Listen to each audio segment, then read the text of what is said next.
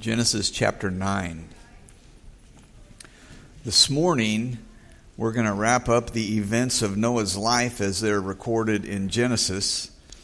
And so far, his life has been exciting and challenging and faith filled. Um, we find his name among others who walked by faith in Hebrews chapter 11. But this morning's part of Noah's life's journey is different. It's sad to be honest with you. We find Noah lowering his spiritual guard, which resulted in family tragedy. Um, God recorded it, it's part of Noah's journey. God doesn't lie just to make his, what we would consider heroes of the faith, look great. Uh, he tells the raw facts the way they are. Um, maybe you or your family are in the middle of a tragedy. Uh, God is still there. He was still there with Noah and his family. Um, he's still able to work, and he continues to work. It just might not be as smooth as what you had hoped for. Uh, and it wasn't very smooth in this part of Noah's story in uh, the last 350 years of his life. We don't know exactly when that happened. Uh, why don't we read verses 18 through 29 together, and then we'll jump into it. Now, the sons of Noah who went out of the ark were Shem, Ham, and Japheth. And Ham was the father of Canaan. Don't know why it says that. They all had sons, uh, but we have an indicator. He says that. These three were the sons of Noah, and from these the whole earth was populated. Noah began to be a farmer, and he planted a vineyard. Then he drank of the wine and was drunk, and became uncovered in his tent. Ham, the father of Canaan, saw the nakedness of his father and told his two brothers outside. But Shem and Japheth took a garment, laid it on both of their shoulders, and went backwards and covered the nakedness of their father. Their faces were turned away, and they did not see their father's nakedness. So Noah awoke from his wine and knew what his younger son had done to him.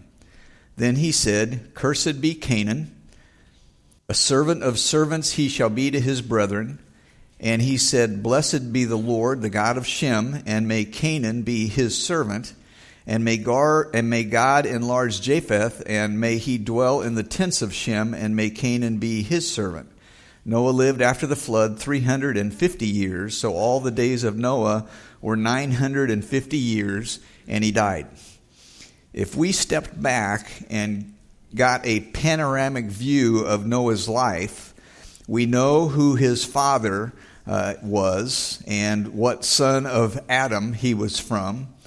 Other than that, we don't have much about what happened in the first 500 years of his life, but then he had three sons. He was a man dedicated to following God. God chose Noah, communicated with him, instructed him to build an ark. We have the ark experience and all of the information surrounding that. Noah gets off the ark after a year and a few days, 371 actually, makes an altar to the Lord and offers some of every clean animal. God receives that, makes a covenant with Noah and his sons and all flesh for all generations. So that means that covenant that was made with Noah is made with you and I as well, and all flesh that walks this earth.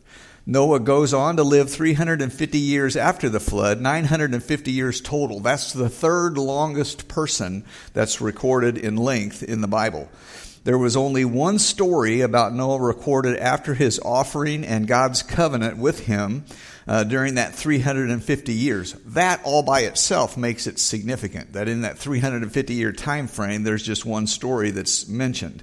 But it's a sad event. It's a blemish in the life of God's man.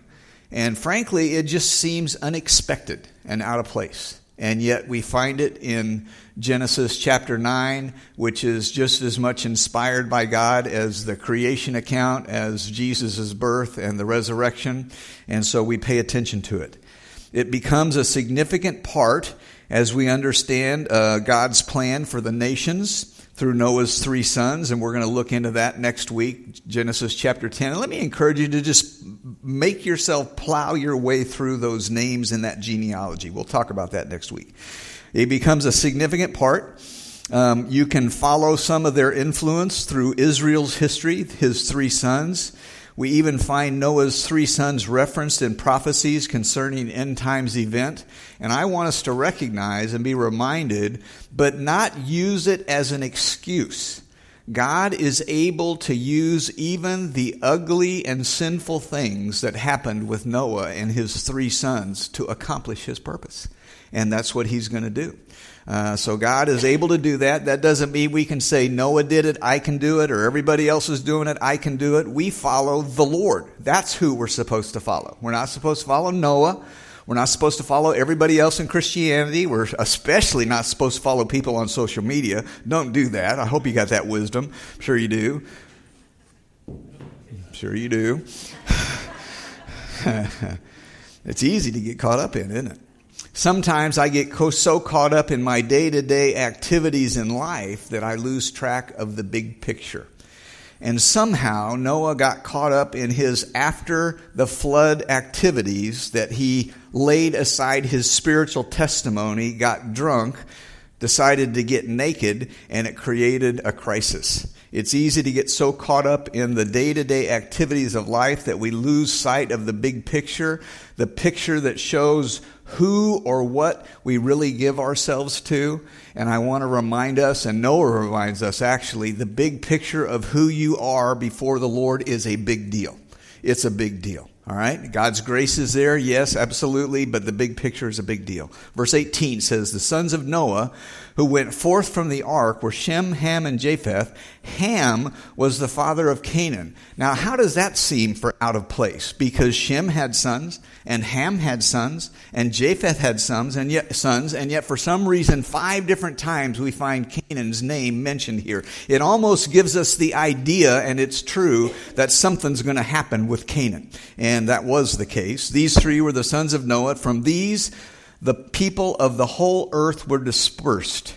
And can I just say, this makes racism and one's understanding of races a bit odd. When we trace our roots back to Noah's three sons, and then back to Noah, and then ultimately back to, uh, to Adam as well, that makes the idea that we have in our day of racism something that is completely out of place if we'll use our biblical understanding and our mind. Um, it, regardless of which of Noah's sons someone is an ancestor or came from, everyone is created, we're reminded, in the image of God. First, we were descendants of Adam. Then we were all descendants of Noah. And then everyone and all people groups on the earth can be traced back to one of Noah's three sons. So think about that just for a second. That means that the Chinese and the Russians and the Brazilians and the Americans and the American Indians and the Hispanic and the Korean and the Japanese and on and on and on are all from these three sons. So for me to think that my race or my people group, Bible doesn't even use the word race, for me to think that my people group is superior to another people group is really absurd biblically. And yet we see it in our world all the time.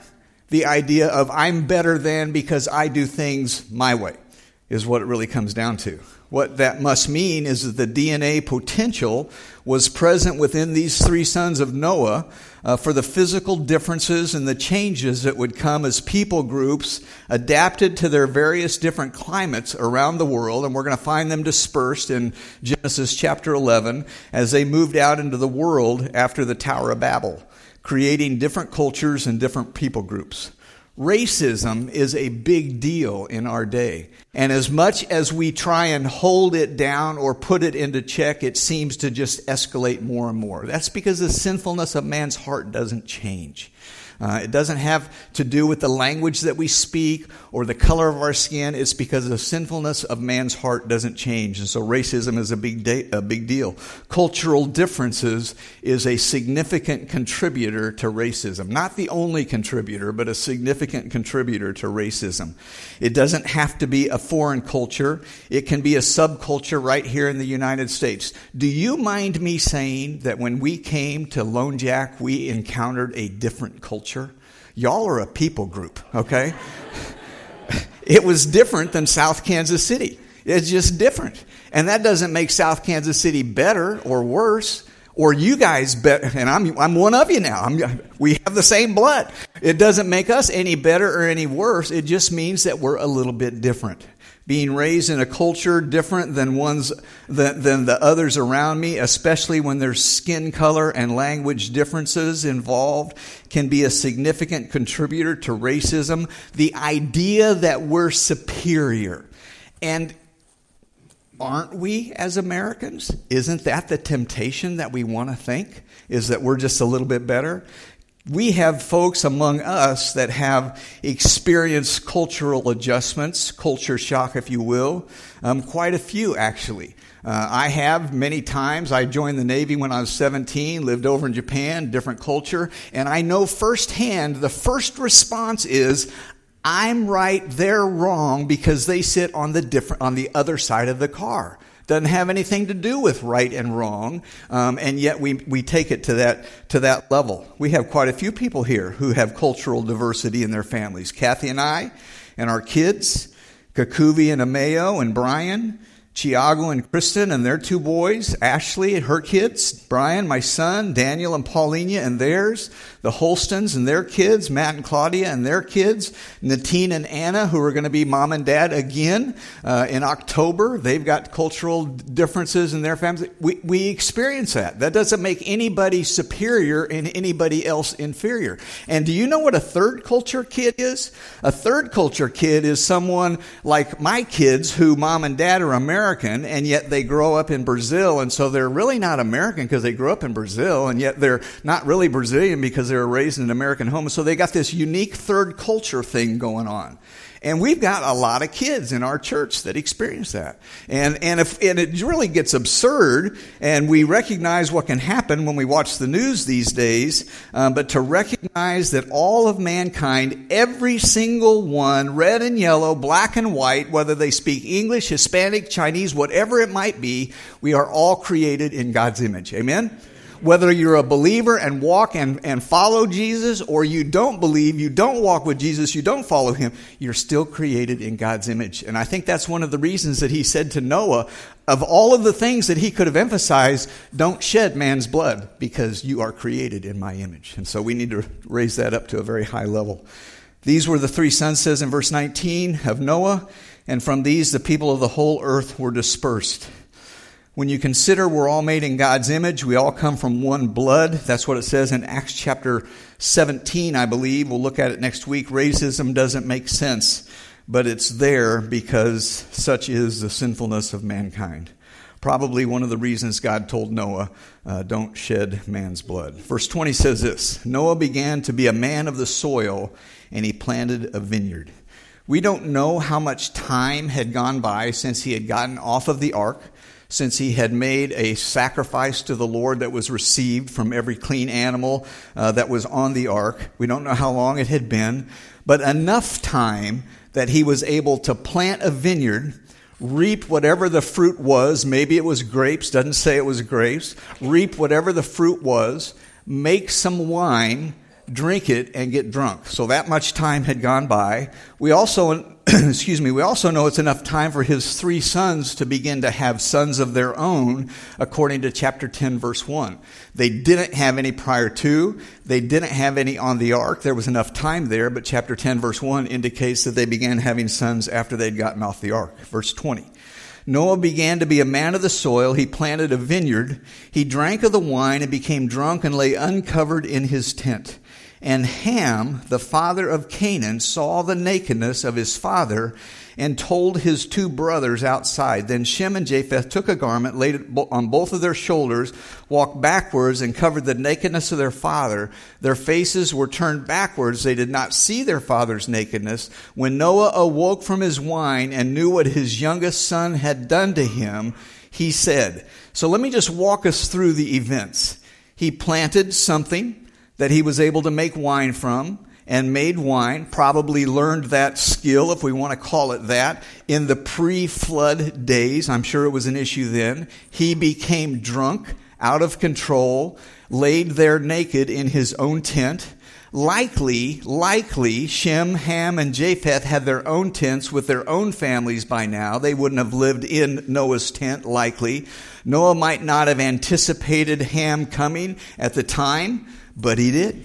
And the next thing you know, Ham comes in and he sees his father in his nakedness. And we don't know what he did, but it says he did something. And it says that Noah knew what he did after he awoke from his drunkenness as well. And so we speculate, and we can't draw a line on anything in particular. Some speculate that he mocked his father. You're the righteous one. You're the one who God gave you the instructions to build the ark. And now look at you in this drunken, naked stupor. Just making fun of him in that way. Others speculate, and we don't know. Others speculate something immoral. The word nakedness is used three times, once viewed by Ham, twice not viewed by Shem and Japheth. Um, some have even speculated maybe a homosexual activity. Others have said because of Leviticus chapter 18, which references that a man's nakedness extends to his wife as well, that something might have happened there. We don't know. Bottom line. But what we do know is that Noah dropped his guard got drunk, thought he would be fine, and the next thing you know, we have a family turmoil that is lasting all the way through to today. That's a pretty big effect that it has. Ham told his two brothers. The word told can mean I declared, I announced. I heard one preacher even say that he did it joyously. Hey, look at dad and what he did. That kind of a mentality. Um, you got to see this. Uh, these men are not young at this time. These aren't 13 and 14 year olds that are going and seeing dad. They're 100 plus years old. That would be like 39 plus years older than me, okay? So they're old. Um, Shem and Japheth's reactions was different than Ham's. They walked in backwards in order to not see their father's nakedness out of respect to their father, rather than boasting to their brothers or stepping into that boast, they put a cloak or a cover on their shoulders and walked in backwards in reverence to their father to cover up his nakedness. When Noah, verse 24, awoke from his wine, it says he knew what his youngest son had done to him, and whatever it was, it resulted in a curse a curse that continues on even today. And this curse and the word that's used has a little bit of a possible different twist than what we might think, but it is declared as a curse. A curse on, listen to this one, a curse on Canaan. I can hear Canaan saying, What have I got to do with this? It wasn't me, it was my dad. And yet it was a curse on Canaan. Five different times his name is used here.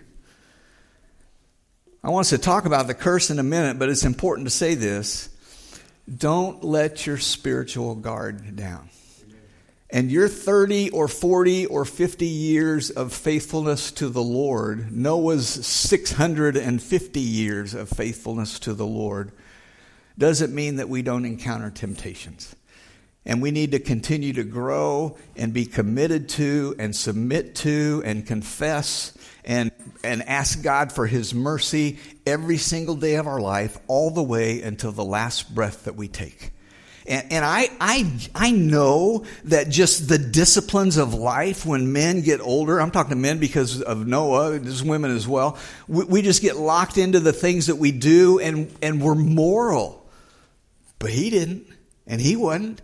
This is Noah. This is the only one on the world that was found righteous that God said, Build an ark and I'm going to preserve my line through you. If it happened to him, it can happen to you and I as well. You who think you stand, take heed lest you fall. Amen? What a sober warning.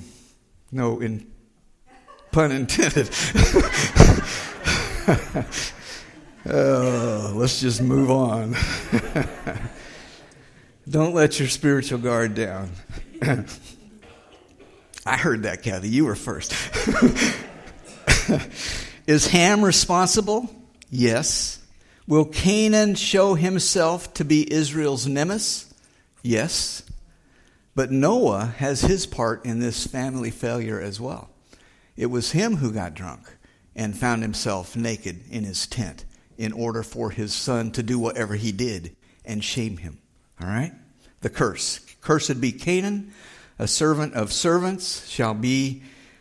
You know what? I we just need to stop right here and say, I glance up and I'm looking at Mickey. Mickey has a Thursday night. Mickey has a Thursday night ministry that he has a heartbeat for, and it is helping people who are who are are seeking to not be dependent upon drugs and alcohol, and it's people helping people, and it's not just for our church; um, it's for the community as well. And if you know somebody, uh, Mickey, we gave him about 100 cards, and we'll get another 100 or 200 if we need to. But if you know somebody that might that might benefit from that kind of a ministry. This is Christian based. They're going to hear the gospel. They're going to hear God's truth as well. And they're going to be encouraged to walk with other people so they don't walk in the shamefulness of being addicted to something because of the sinfulness of our world. Okay?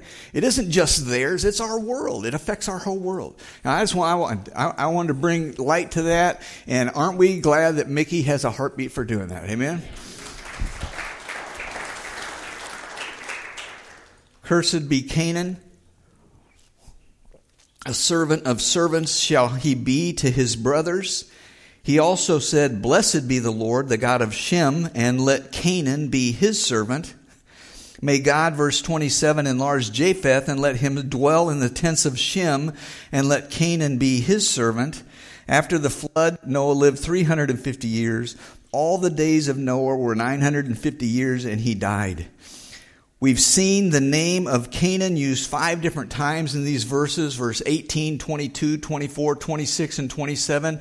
It seems strange, but it sets the stage for something that's coming that involves Canaan and his descendants.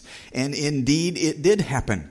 We find later that it's Canaan's descendants who dwell in the land promised to Abraham, the land of Canaan, uh, where, uh, where, who, where God gave uh, specifically to Israel. They were difficult for the children children of Israel. They would be described as a wicked and idolatrous person in Scripture, uh, idolatrous people, strong and fierce in cities that were large and fortified. The Israelite spies would dis- would describe them as Nephilim, like the descendants of Anak, giants, which made them feel like grasshoppers. And among the descendants, we find the Hivites. You'll recognize these names the Girgashites, the Jebusites, the Amorites, the Hittites, and the Perizzites and those were the descendants of Canaan. And so this curse lived its way out, played its way out. I want us to see that God even used Noah's fault, his fall, his sin, whatever you want to call it. I don't want to get hung up on that. I want us to see that God used his fault even to accomplish his plan. That's incredible because we find we find the Canaanites and the descendants of and the descendants of Noah being described in prophetic prophetic uh, portions of scripture as well. We'll find them over in the book of Revelation as well it sets in motion, it probably would be better to say it continues in motion God's plan for the nations and for the ages. So you might say, so was it God's will that Noah gets drunk and finds himself naked so his son can shame him in whatever he did? No, absolutely not. God forbid. And yet he's even able to use those things. That's how awesome and powerful our God is able uh, uh, to perform. That's what he does. It sets in motion, continues in motion God's plan for the ages the curse and a bit about it. Let me read this. Anthropologists, even secular ones, trace the people groups, the nations that are mentioned in Genesis 10 from these three sons backwards with what they say is relative certainty. These are secular people as well, and they're able to identify the, the descendants of Shem and the areas that they lived in, and the descendants of Japheth and the areas they lived in, and the descendants of Ham and the areas that they lived in as well. They identified those from Shem from whom would come the messianic line, and we'll find that out in Genesis 12 because of Abraham, uh, Abram at the time. They identify those from Shem from whom would come the messianic line as religiously motivated monotheistic people groups. Isn't that kind of interesting all by itself? I mean they followed God or loved Jesus, but they were God one, God is one people groups. Noah's word about Shem was this, Blessed be the Lord, the God of Shem, and let Canaan be his servant. And this servant doesn't have with it the idea of a home slave or a slave, but it has with it the idea of he will serve the people groups of Shem, the people groups of Ham will serve the people groups of Shem. They also identify those from Japheth as those who settled in the world regions where science and philosophy were prominent, places like Greece and Rome and later on the Americas.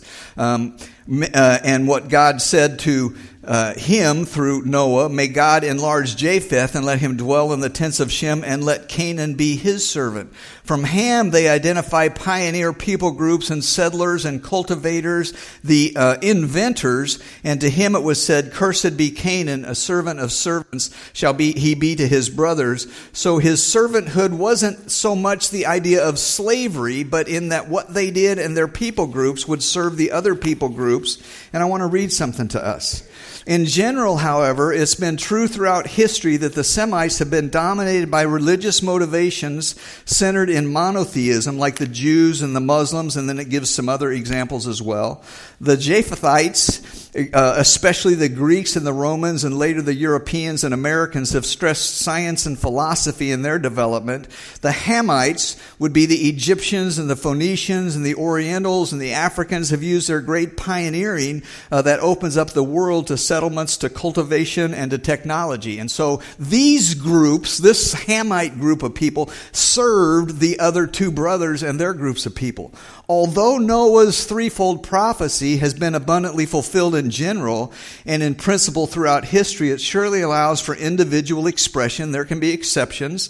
Uh, that is, a particular descendant of Ham may be very spiritually minded, especially by the grace of God, and become a fruitful servant of the true God. A particular descendant of Japheth may be dull of mind, while the others were skilled with uh, being philosophers um, or, or, or in, tech, in technology. A particular Semite Semite may be an atheist. It all depends on the grace of God. But it's interesting that because of this activity that Noah began and then his son continued, Noah cursed his grandson. And we see that playing out um, through our world as well. Noah let his guard down, a very sad event in the Genesis account of his life. And there's something or a couple of things that we can learn. Just because you're used by God doesn't mean you get a pass on temptation. Just because you're used by God, even significantly, doesn't mean you get a pass on temptation. Actually, I don't know if you get more tempted because the idea of temptation and sin is no respecter of persons. Um, you get tempted. It doesn't mean God won't let it be known either. We want to let our sins and our dark areas not be known among other people. And the next thing you know, here we are thousands of years later talking about Noah and the shame that he had. So it doesn't mean that it won't be known either. Temptation and sin is no respecter of, of persons. Here we have Noah. Abraham doesn't fare all that well all the time either.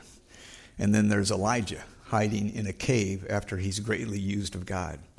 And we could talk of David and his fall, or Solomon, and we could go on and on and on. And we want to learn the lesson of Noah without walking in the shoes of Noah. Just because we're older doesn't mean we won't be tempted and find ourselves shaming not only ourselves, but especially the God that we serve. And I think about uh, the prophet who spoke to David that said, You have given cause for the enemy to blaspheme God. And when we hear of preachers who fall, sometimes one of the first things that we want to say is they're not really believers. How would you know? How would I know? We don't know what's going on in their heart. But what we do know is that they've given opportunity for the enemy to blaspheme. And for that, um, we need to be extremely careful that we don't drop our guard. Temptation and sin is no respecter of persons. you don't ever get so old that there isn't temptation. You can have your moral life lined up great, but that doesn't mean you get so old that there's not temptation. It might be a faith crisis when you've come to death's door. And can I add that if you're in a faith crisis when you come to death's door, the answer isn't, Lord, look at what I've done for you, Matthew 7. The answer is Jesus, and only Jesus, and the grace of God, and His blood that can cleanse me from my sin. It might be fear fear of what's going on in the world that is way out of my control. And I think the older I get, the more I recognize everything is out of my control. It's incredible. And that can be a temptation to fear. It could be financial temptation. It doesn't mean, dependent upon where you are, that the temptation is doing something uh, inappropriate in order to be able to pay your bills to make ends meet. That might be that case. Could be. It could be a temptation of, I hold on way too tight to the, to the things that God has provided for me. Um, that can be a temptation when we get older. And they go on and on and on. Even the aged and everyone, actually who is tempted. The spiritual truth of 1 Corinthians chapter uh, 10 holds true. Therefore, let him who thinks he stands take heed lest he fall. Oh, I'll never, I'll never be tempted to do what Noah did. I, have been driving for 45 years, 42 years. I'm not going to be tempted to do that. But you, can I be transparent? But do you want to know what thought passed my mind? This is just absurd all by itself. So marijuana is legal, and I'm thinking, hey, that's just absurd all by itself. He was out of control. Don't, don't think you stand so firmly that you won't fall. Be careful. 1 Corinthians chapter 10. Therefore, let him who. I have no gummies at my house, okay?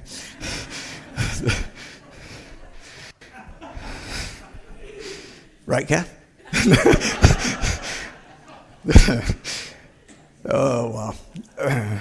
Therefore, let him who thinks he stands take heed lest he fall.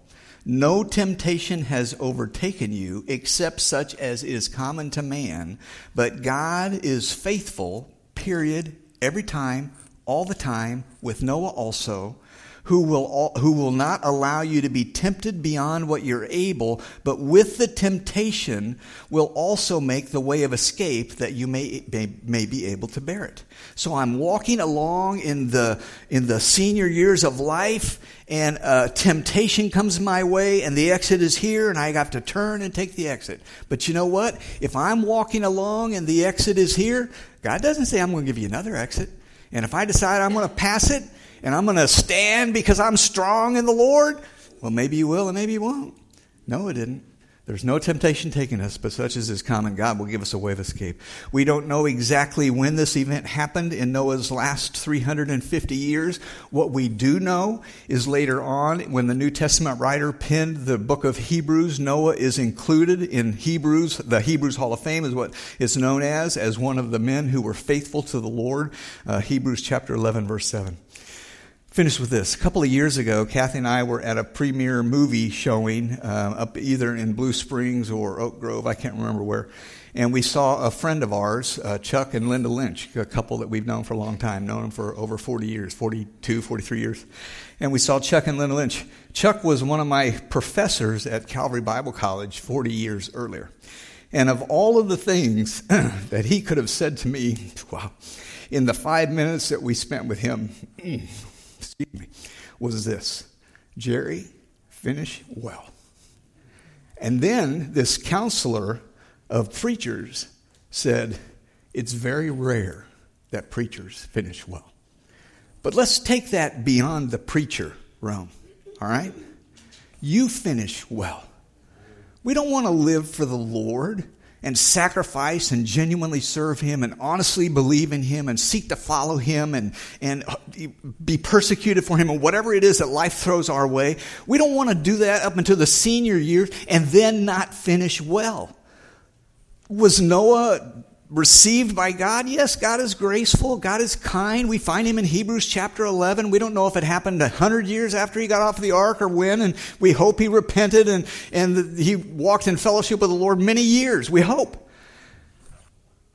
But we need to finish well.